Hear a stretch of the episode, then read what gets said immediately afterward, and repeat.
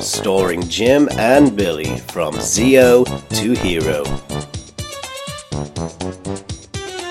The ongoing adventures of Bulk and Skull. I can't escape you, gentlemen. My doctor said to find a hobby, managed my anxiety. I took up glass blowing, found myself in a pinched creative fury. Do you know what I made?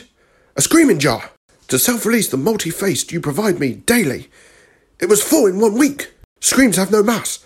You're not supposed to be able to fill them.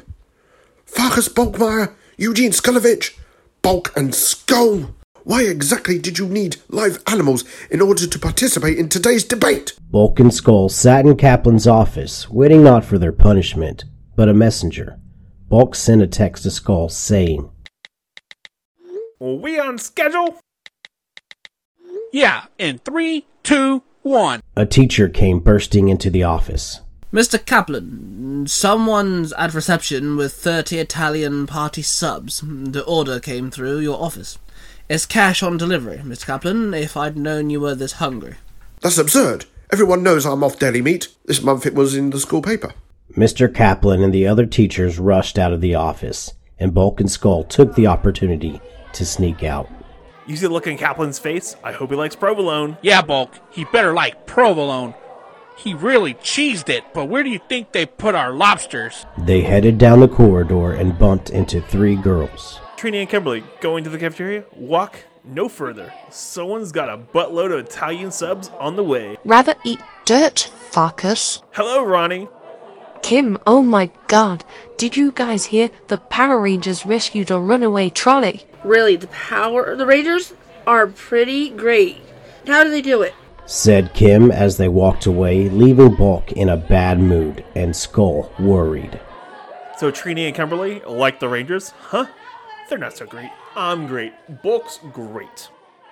That's it. There's only one way to get them to like us. We'll be better heroes than the Rangers ever were." "Yeah, Bulk. How well? Wait, what are we doing?" "Isn't it obvious? We're going to be the new Power Rangers."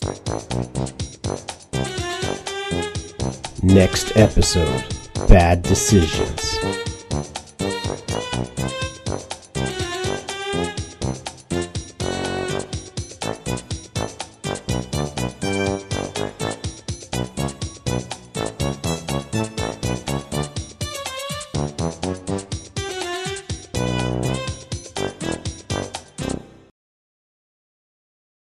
Previously on...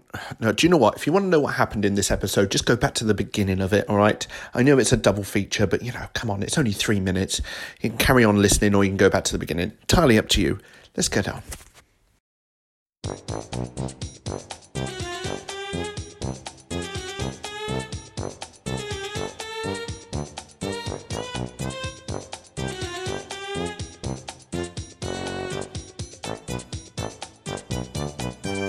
Starring Jim and Billy from Zeo to Hero.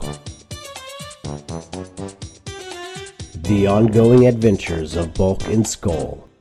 The Angel Grove Youth Center. Many detentions later. "Listen, Ernie, you always give Zach, Jason, and those other color-coordinated dweeb stuff on the house. But me and Skull here are pillars of the community. Just last week, we donated thirty sandwiches to the local charity. So, do we get something on the house?" "Yeah, Bulk, right on top of the house." "Attention viewers, breaking news now. Yet another monster terrorizing Angel Grove," said the newsreader on the T V as it showed live pictures of the Power Rangers. "Think about it, guys. Those dweebs are cleaning up Angel Grove while you're here campaigning for free juice." "Hold on, Ernie. My brain itches. I think it's inspiration." Power Rangers are on the scene, battling what looks like to be mini goblins, said the newsreader as Bulk grabbed Skull, stood him up, and said, "Drop the smoothie. This is it, Skull. This is how we show Trini and Kimberly who the real heroes are." Moments later, Bulk and Skull were driving towards the monster attack, while citizens in just their underwear were running away from the monster. Hurry, Skull, navigate. We gotta get there before the Sour Rangers win. Yeah, but wait, before they beat the monster. The Rangers get the beast on the ropes, and that's when Bulk and Skull jump in to snatch the victory. Trust me. Hey, look at that nerd. He's shaking just to be near the Rangers and the monster, said Skull, pointing at a person standing next to a lamppost. That's not any nerd. Look at his clothes. I know what he's up to.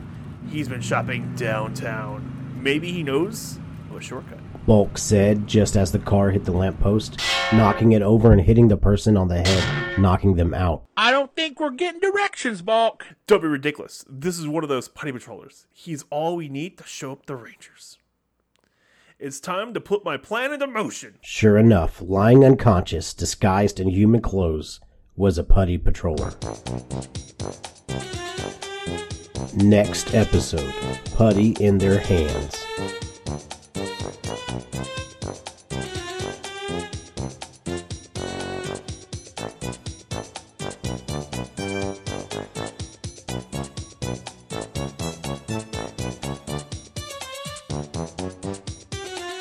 Thank you.